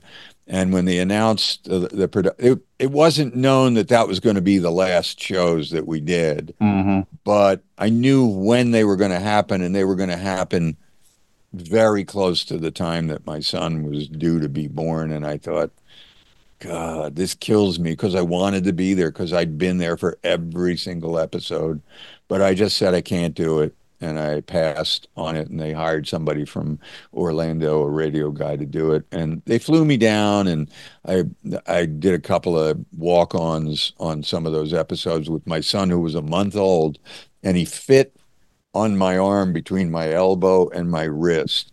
He's he's six four now, but back then he fit on my forearm. Yeah. And I walked on, and they, you know, they flew me down to do that, and that was nice. But it it killed me a little bit to like be on the outside looking in, and and then it was over, and so uh, it it was near the end, and I I did the right thing deciding to stay home with my newborn son, um, but it was it it made me a little sad to miss that that last bit of it. But I did, I did all the rest of it up till then and experienced it all, and it was just a, a once in a lifetime. It, I, uh, you know, I had success in radio, but that was local, um, and I've never had success like that on a show where I was on camera. I had Hmm. one more uh, shot at a really successful show, but on the production side, I after you know after I was I was well, I was about 50 years old, and I know you're going to be shocked, but the offers for 50 year old bald guys suddenly dry up. And, and so I just couldn't get work anymore as, you know, on camera.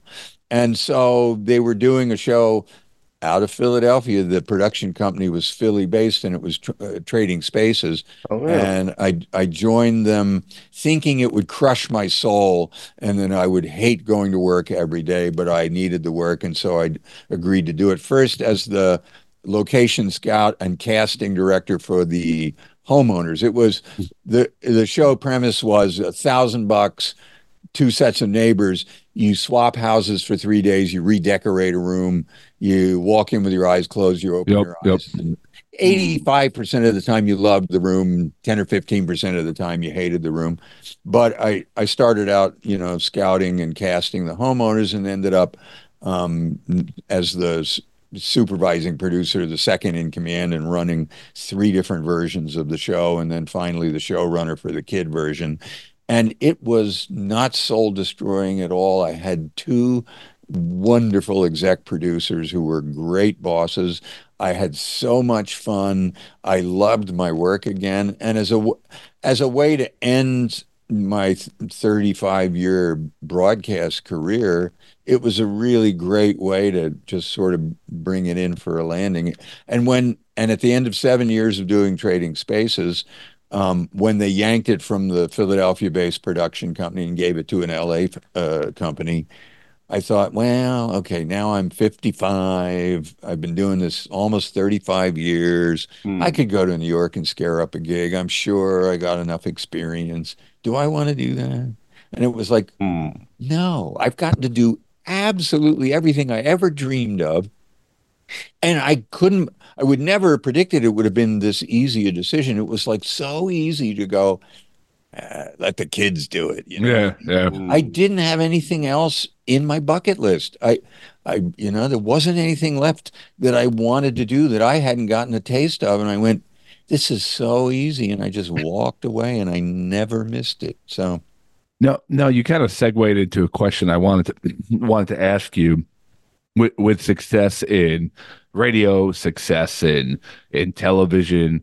Um, how, what is your outlook now, where people have the opportunity to fire up a podcast like we're on right now uh, Yeah. within seconds, and to have video, you know, technology within their hands and be able to produce and put things out, whatever content they want, their own channels. I'm curious as a guy who's been through kind of it all, like what your vision is on that, and and also like, are you a little jealous, or do you see that as like an amazing thing? Uh, I'm just curious what you how you see that. Uh, that- That's a that's a good and interesting question. I mean, it's it's both things. I mean, I'm sitting in my home studio. Right. I I uh, you know I produce and record in my home studio. My main client is a guy named John Flynn, who's a singer songwriter. He's been doing it 45 years. Um, I've been working with him for the last 12 years, and we've done seven albums together. Now I you know I have in my computer that I'm staring into, I have Pro Tools, which is the recording software. Yep. I, I have good microphones. I designed this room, and it's pretty acoustically uh, nice.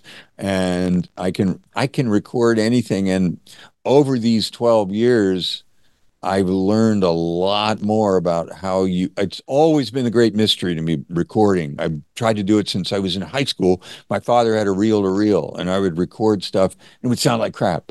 And then I got a four track reel to reel, and I would record stuff, and it would sound like crap. And then I, you know, got an eight track reel to reel based system, and I would record stuff, and it sounded like woodenish crap. Yeah, And it was always Yeah. like, what, what, what, what is it? And I don't know. I don't have the answer, but I, th- this is a long way of getting to the good news is everyone can make a record. The bad news is everyone can Yeah. make a The record. record. Yeah, yeah, yeah. And they do. Somebody who used to be a record promo guy, the guy who used to walk in with vinyl under his arm to the program directors and radio stations and go, Here's this band called Cheap Trick. You really need to add this record because these guys are good. Or there's this new guy from Florida named Tom Petty. You really should listen to this. He's good.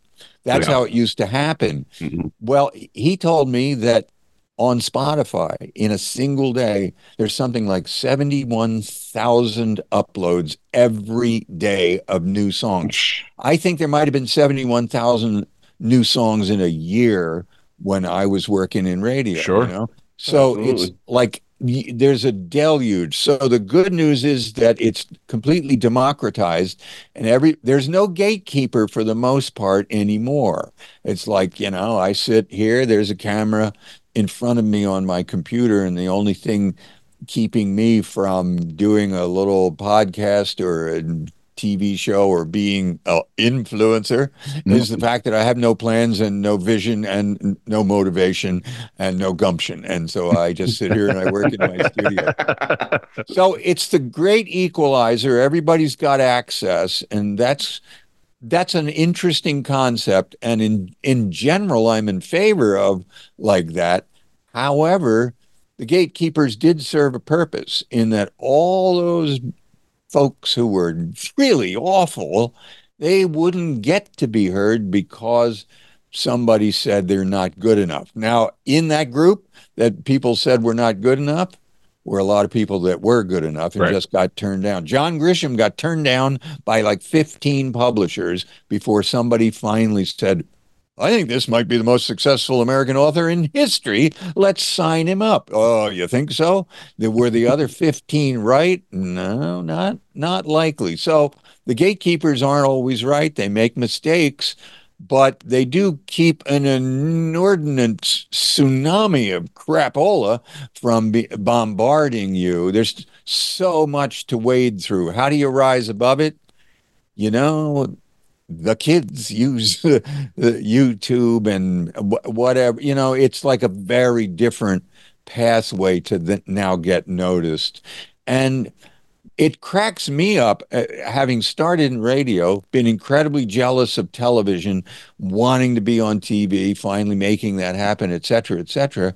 Now, every big movie and TV star wants to do a podcast, Sure. which is, after all, a little radio show. Yep. And so mm. all of a sudden, radio shows are the hottest thing in the world. Are you kidding me? Oh my God, I never would have thought that would have come around full circle. I'm still old school. I still enjoy audio, listening to the people audio than watching them. Like I know everyone videos it now, but I'm still there's something about the audio experience. I don't know. There is something about hmm. that. Well, I remember I, when I was working for Trading Spaces and I would be traveling around the country and I'd be in a rent a car and it was my first time being exposed to satellite radio. It was just happening, you know, and Sirius, Yeah. Sirius and XM were two separate entities back then competing, blah, blah, blah. I heard satellite radio in a rent a car and I went, well, that's it. Terrestrial radio's dead. This is going to kill them Mhm. within six months. Could I have been more wrong about that? It isn't. It's not dead. I'm I'm not hundred percent sure exactly why, because God knows it's not the subscription barrier. If you look at my Visa bill, I have so many damn Yep. subscriptions, Yep. Hulu and you know, uh, Paramount Plus and everything in the world, and you forget about them, and it's like, oh, a free month, sign me up, and then boom, boom, boom. It's like so. Satellite radio is just another hit on your card, so it's not quite that. I'm not sure, but you know, land-based radio still survives, although in a very different way because it's it's every radio station is owned by four companies, you know, and all the solutions come from the top down. It worked in Tampa, it worked in Buffalo, you know, super force feed it and inject it into Cincinnati, and we'll have a hit radio show that nobody in you know now i am going to sound old but in the mid 70s late 70s when we were trying to find a way to compete in philadelphia against the two big guns were wmmr and wisp 2 Mhm. huge album rock stations who were there years before ioq got in the game so we're trying to come up with a way to compete and we we almost always came in third, occasionally second, never first. But IOQ was always second or third. But the reason we made a great living was we were the station breaking new acts.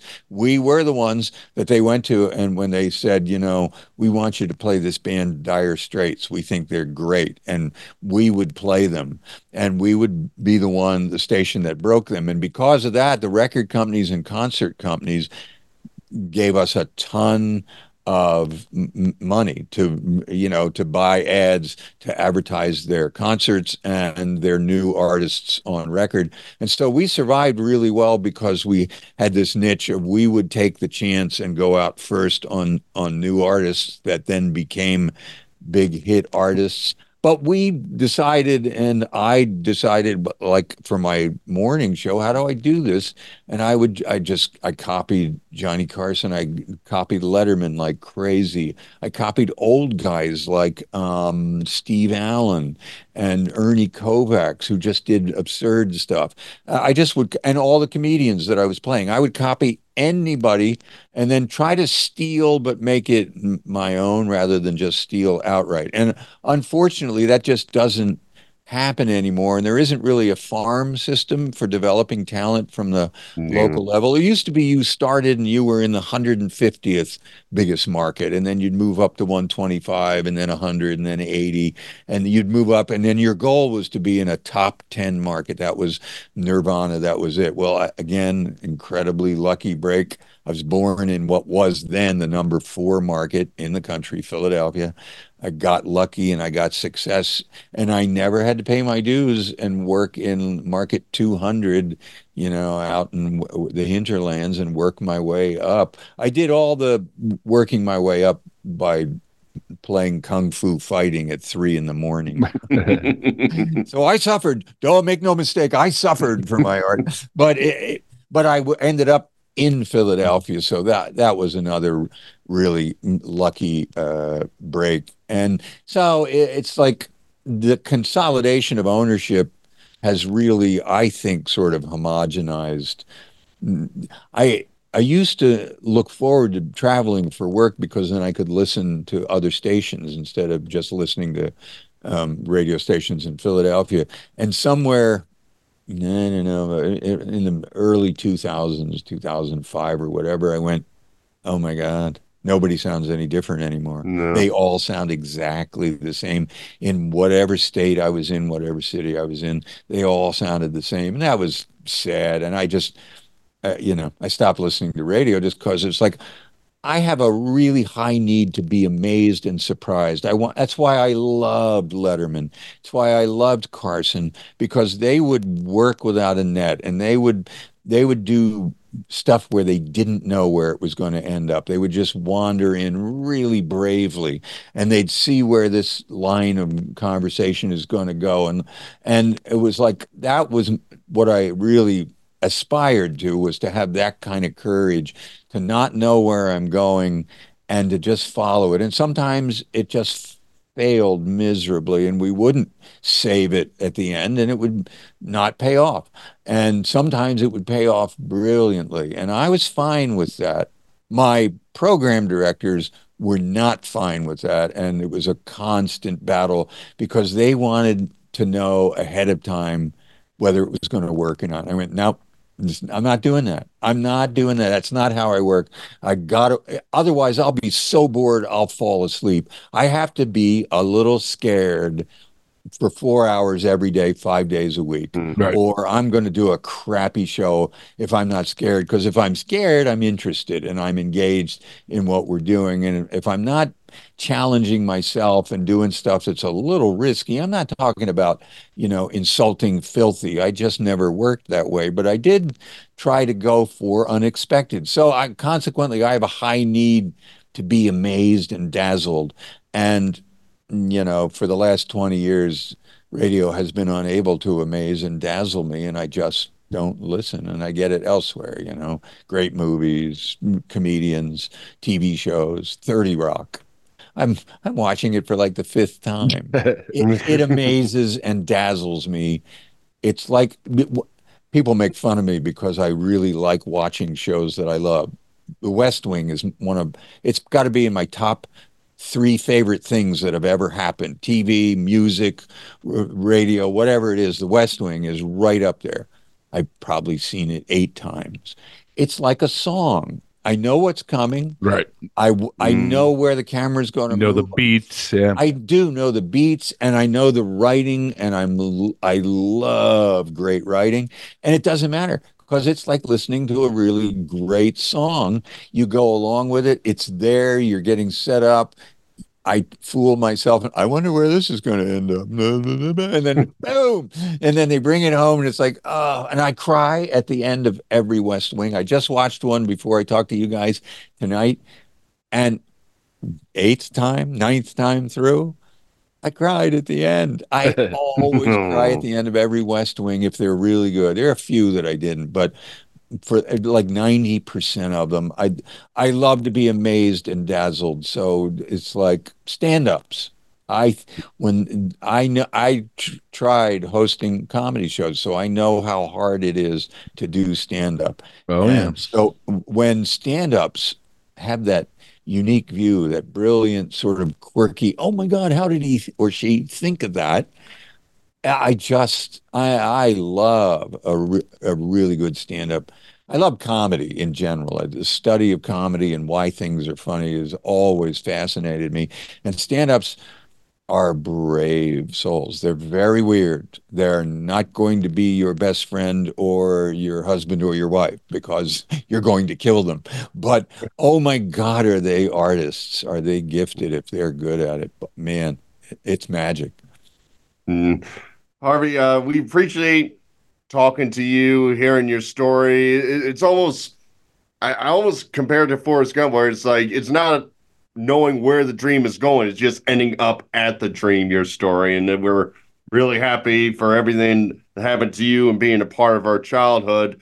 Uh, I know now that you're a handyman now. Uh, do you want to promote your site, or if people want to talk to you, where are good places to go? Well, you know, I've done the handyman. I've been Harvey the handyman for almost 17 years, and it was kind of a lark at first. When, when I walked away from broadcast, I I didn't know what was next. I know that's going to shock you that I didn't have a plan, but um, and my one of my best friends kind of said as a joke, "Hey, why don't you be a handyman?" Because I'm self-taught. I built three or four additions on my own um, houses uh, and learned how to do it. And so I started slowly working for friends, and then I thought, oh man, nobody's going to trust a guy who calls himself a handyman who shows up in a Subaru Forester with a bunch of Home Depot buckets in the back. So I bought a truck, I designed a logo, I put signs on the truck, did a website, and tried to make myself look legit. And um, it it was a wonderful way to make a living. I got to say. Um, I discovered early on that there's a big demand for the work. Somebody who's reliable, not creepy, and you can let them in your house and it will actually do a good job. There was a high demand for that kind of work.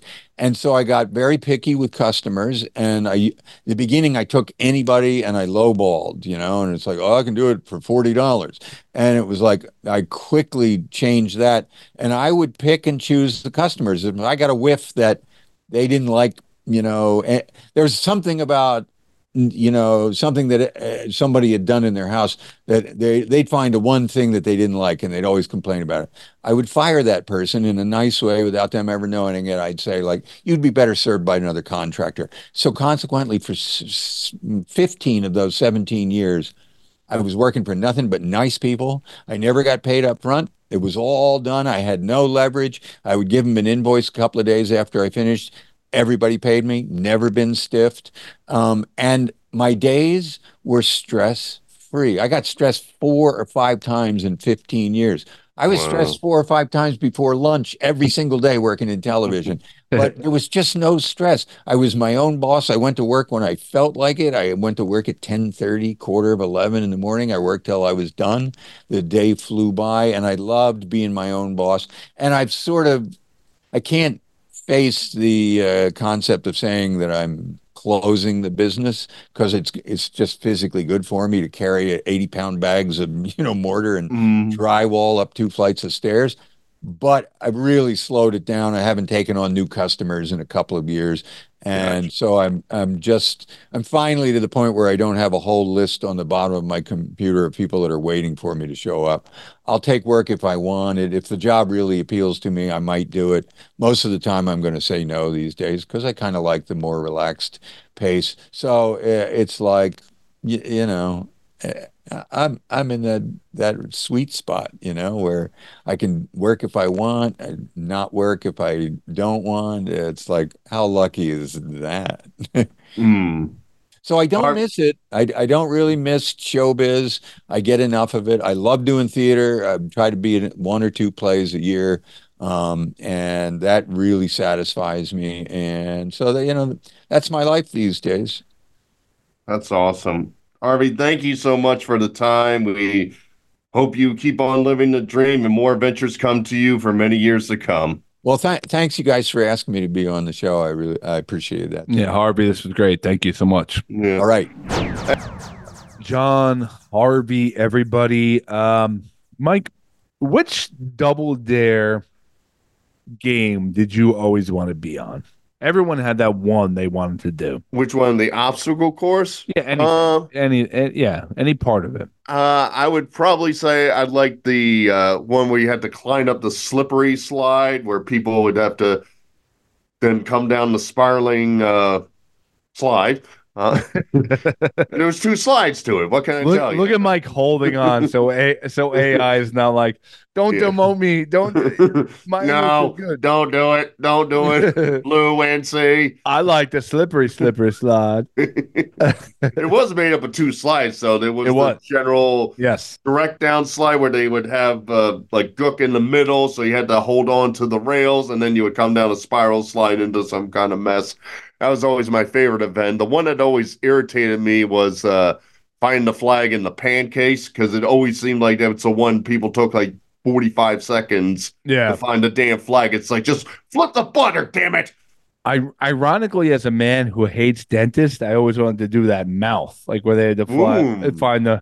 It was like the gunked up mouth, like Yeah. You had to dive through the teeth. And, like, it was always the last one too, where like they Yep. had to literally fly through the air through the teeth and jump up to get that flag. It was always like the eighth obstacle. Ironically, that one always uh, it, it always spoke to me, I guess. Hmm. But uh, yeah, John, The big teeth and all. Oh, yeah, do you John- want to jump into me?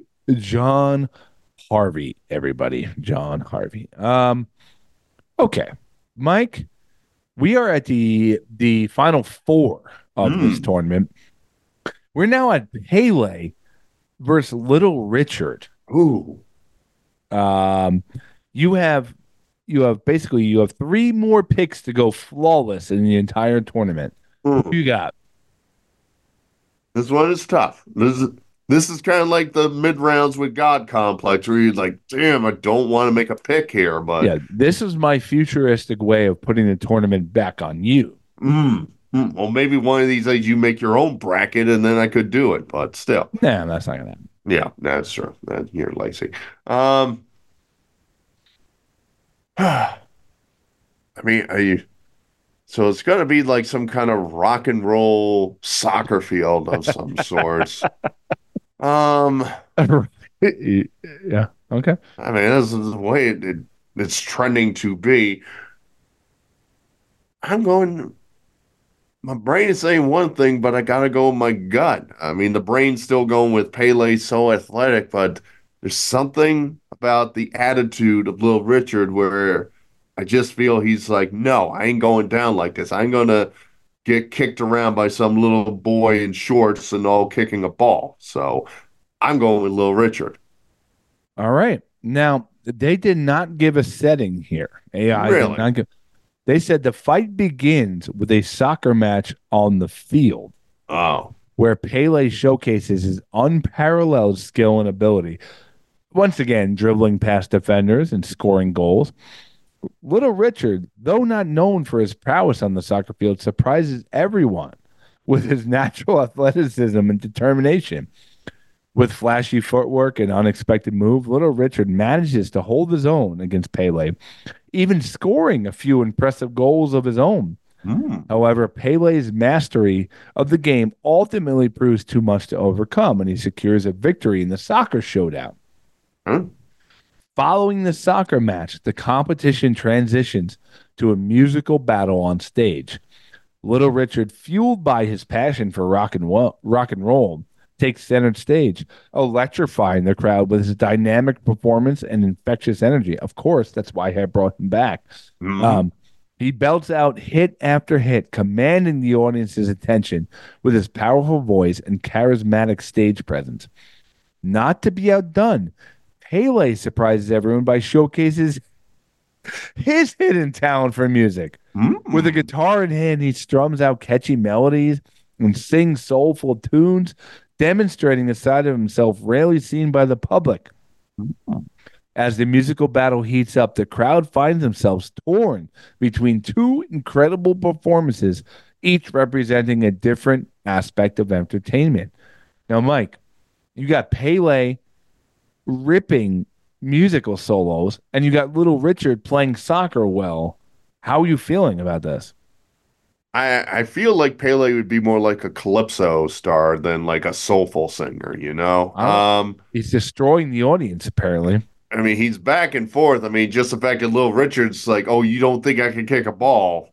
Mhm. I mean, that's kind of interesting right there. So we're even keel and all. So I'm kind of interested how this goes. Now I know tie is an option.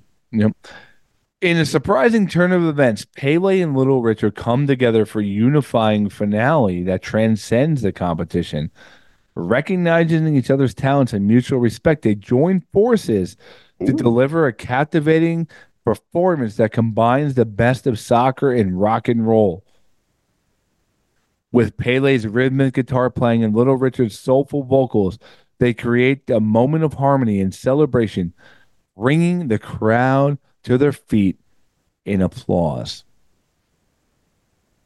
They, I would go to that concert though. they tied. Little Richard and Pele tied, Mike. Now, I did not know tie was an option either. I even asked AI, give me a result, and they said tie. It is technically a result. it can't, you can't get mad at AI for that. Mike, who All you got? I mean, I decided a winner here, um, and then I asked AI choose between the two who would win, and did finally spit out a winner. Who do you think won? I, I, I just got to keep with the guts, man. I think no matter what happens, Little Richard's going to have that sassy, just determined attitude. You ain't going to outdo me kind of bravado, if you will. So, uh, Little Richard advances.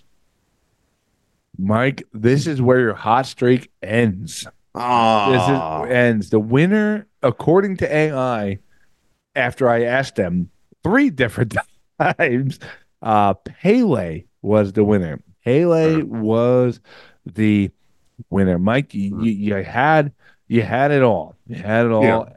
And even your loss now is in like the hands of like judges and refs, and it's going to be debated for years to Yeah. come. So I think you're okay with this one. there's an asterisk in there. I mean, literally, it told the story wouldn't make a winner, and then you had to ask it like sometimes seriously flip the damn coin. So, Yeah. I, I still feel good about my choice. you basically went to like PKs and then it went to like 10 PKs where you're like, Yeah. well, this doesn't prove any actual winner. But You're not the true winner. It just happened this way.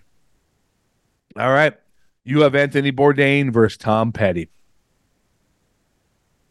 Uh, I ju- that's just straight Tom Petty. I, I mean, he he lived the rock and roll lifestyle. I feel he's gone through enough things. Uh, Anthony Bourdain, he was a good person, but I don't think he was a man of much strength, if you will. So I'm going to say Tom Petty is going to win in this field of food and rock and roll. I would assume is coming.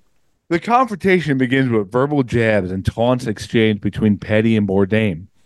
Petty, with his rebellious rock star demeanor, launches scathing remarks at Bourdain, questions his culinary skills and adventurous spirit. Bourdain, quick and witted, sharp tongued, fires back with his biting commentary on Petty's music and his persona. As tensions escalate, the confrontation turns physical. Petty, relying on his streetwise attitude and determination, charges at Bourdain with his fist clenched. Bourdain, though not known for his combat skills, surprises everyone with his, with his agility and resourcefulness. Using his surroundings to his advantage, Bourdain swiftly maneuvers ar- around Petty, delivering calculated strikes and effectively neutralizing Petty's attacks. Despite Petty's aggression, Bourdain's unexpected resilience and tactical approach give him the upper hand in the street fight. In a climactic moment, Bourdain seizes an opportunity to disarm Petty, swiftly incapacitating him with a well timed maneuver. Petty, though formidable, finds himself outmatched by Bourdain's strategic thinking and adaptability. The winner, Anthony Bourdain. Ugh. I'm like that guy with the March Madness, the first round. I'm like, yo, I got 60 points. I'm going to coast and then get two the rest of the way. Yeah. Um, Bourdain, I do know before he died, uh, was working on becoming a jujitsu like black belt. So maybe that Hmm. factored in. Um, Okay. Mike, you're down to the final two. You you didn't get the whole tournament, but you have now Pele versus Anthony Bourdain. Who you got? Well, these last few rounds have thrown me for a loop. So the obvious answer is Pele. So I might as well just turn the coin over and say Anthony Bourdain wins this tournament. All right. Now, Mike, you said you think like a computer. So let's mm-hmm. see i- i- if you think like a computer. The setting. This one gave me a setting. A lush tropical island serves as the Oh. backdrop for an impromptu showdown between two iconic figures from different worlds. The pristine beach provides a picturesque setting for the confrontation ahead, with the sound of crashing waves adding to the intensity of the moment. The fight begins with a soccer match on the sandy shores, where Pele showcases his unparalleled skill and agility. Despite his lack of experience, Bourdain adapts quickly to the sandy terrain, utilizing his resourcefulness and unconventional tactics to keep up with Pele's formidable moves. However, Pele's mastery of the game ultimately proves too much to overcome and secures a victory in the soccer showdown. Mike, are you still going with Bourdain? Got to go with what you uh, throw out there. Yep. Okay. Not a flip flopper. Round two was the gastronomic challenge. Following the soccer match, the competition transitions to a gras- gastronomic battle where Bourdain feels more at home. Using the island's natural bounty, Bourdain showcases his culinary prowess, whipping up mouth-watering dishes infused with exotic flavors and spices. Not to be outdone, Pele surprises everyone by channeling his creativity and passion into a culinary creation of his own. Drawing inspiration inspiration from his Brazilian roots, he prepares dishes that pay homage to his cultural heritage, impressing impressing both judges and spectators alike. Mm. Mike, do you still feel confident? Ride that horse till it dies. Let's go with it. With the score tied, the confrontation reaches its climax as Pele and Bourdain face off in a physical showdown on the beach. Naturally. Oh, of Uh, course. Pele, with his athletic build and years of training, exudes confidence as he squares off against Bourdain, who relies on his agility and street mart, street smart tactics. As the battle unfolds, Pele's sheer strength and agility give him the upper hand, overpowering Bourdain's defenses and landing decisive blows. Despite Bourdain's resilience and determination, he finds himself outmatched by Pele's athletic prowess. The winner of the AI Death Tournament is Pele. Hmm. Well, like I said, I Mike- u- my mind was a computer and I went with my gut, so that was my problem. now, now, would you would you how much would you pay for a ticket to see this tournament actually be carried out in real life? Oh, I would I would pay more than World Cup tickets. Uh, there is there's no way. I mean, this amount of entertainment and that's going on. Dead li- celebrities little coming back. Richard, little Richard in a ring, like, "Woo, you can't catch me. Like, Mhm. yeah. Um, this is uh this is What- epic, but Pele finds another win on the verbal shenanigans tournament chart. Yeah. With my luck, like in my area, I would get the Mean Gene uh, Anthony Bourdain matchup, and I'll be like, "Son of a!" In the Georgia uh the Georgia bracket is Bourdain versus Mean Gene Okerlund. God damn it. I spent ten grand for this. But Mike, uh you, you started off hot and you, you lost it, but um it's okay. AI once again is superior to us. They analyzed our show. Um, and then they took our tournament to the next level. So um, Yeah, that that's why we're not coming up with any more ideas anymore. We're just gonna type into the computer and listen to what it spits out. Yeah.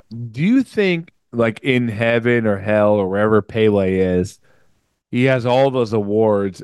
You do you think he heard that tonight and he was like, "Yes, yes," you know, another one, another one for me. Yeah, he's just like sitting in a chair and then just magically a Verby shows up on his shelf and he's like, Yeah, I earned this one. I always thought it's funny, like we when people die, like I had someone die in our close family ish uh, this week. All right. I'm not putting him in the tournament next year. Yeah, Uncle Uncle Joe. That's weird. you know. Um, no, I take Matthew Perry. No. I, I always thought it was funny that like when people die, all of a sudden we think they they go up to heaven and they could hear all your thoughts. You know, like Yeah. oh, like um, you know, Mike, I'm thinking about Uncle Joe today. Like, oh, he can hear me, or can he see over me? Like, Oh yeah. all of a sudden we just put them in this like this sphere where they could just watch over us. It was just kind of weird. Like you couldn't do that on Earth. You There you are. Like, do you ever think that? Like, oh, like grandma died, uh, Uncle Joe died. Now you can hear my thoughts. Like, why did we just make that up? Like, oh, now you can just be an observer. Well, we love to think like all the good things that all when you're having a family gathering, grandma's here in spirit and all. When you're all having a good time on the holiday, grandma's here and Sure. all.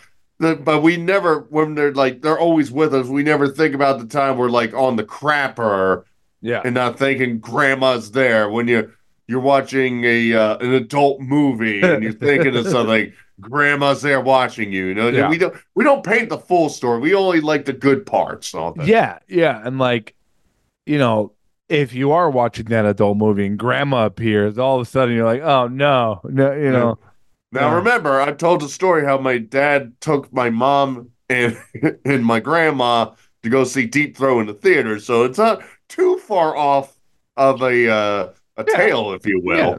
So for you, that's you know, you kind of Another day. that. Yeah. Yo, grandma, what's going on? yeah, lesbian Oh, stuff. outfit, but um, it's time for us to go. Mike, anything to promote? Uh, I'm going to promote Orange Theory Fitness. I go there at least four times a week. They, they have a great program there. They have fully trained coaches there to help you out, to make you understand what these exercises are, how they make you better, splat points, which cut more fat, how to get more strength. I've been doing a uh, monthly challenge with them now to gain more muscle. It's been working great. They have uh, exercise bikes. They got uh, mo- uh, rowers, treadmills, all the weights. Great coaches, great social uh, camaraderie, working out. If you're in your area, it's really worth a try. And the first time you work out is for free. So check out Orange Theory. Um, what is their policy on smelly people? Uh, one warning. one warning, and uh, it's good enough. Yep. Yeah, one Yep. warning, you're out. Yep. Um, yep. I will qu- quickly promote a fundraiser that we are doing on uh, March 32nd. So 32. 32nd? 30. March 32nd? Yeah. What would you say? Uh, there's 31 days in March. uh, 20 seconds. Jesus Christ. Yeah, 20 seconds, not 30 seconds. Jesus Christ. No fluency, Scott. Uh, AI was right. AI is going to win after this episode. 20 second. Um, we're doing it at a restaurant in Randolph, um, Italian restaurant um, called Caprice. I think is, is the name of it. I'm I'm, I'm doing Burlew stuff right now. Um, but it's me, Mike Sicoli, and our friend uh, Terry Hammer. Um, come on out and supports the um, uh, Morris Knolls lacrosse. Um, Morris Knolls girls lacrosse team. Um, it's it's fifty dollars for food and a show, um, and that's it. But you can come out on the thirty second, but uh, twenty seconds fine too. It's okay, Scott. You'll get past it. Uh, It happens every other, week. other than that, I want to thank Harvey for coming on the show. We have a lot more stuff coming up, and uh, guys, that's it. Life is funny. Laugh at it. Keep the wind at your back. I'm dumping all my bleach and putting prune juice in there.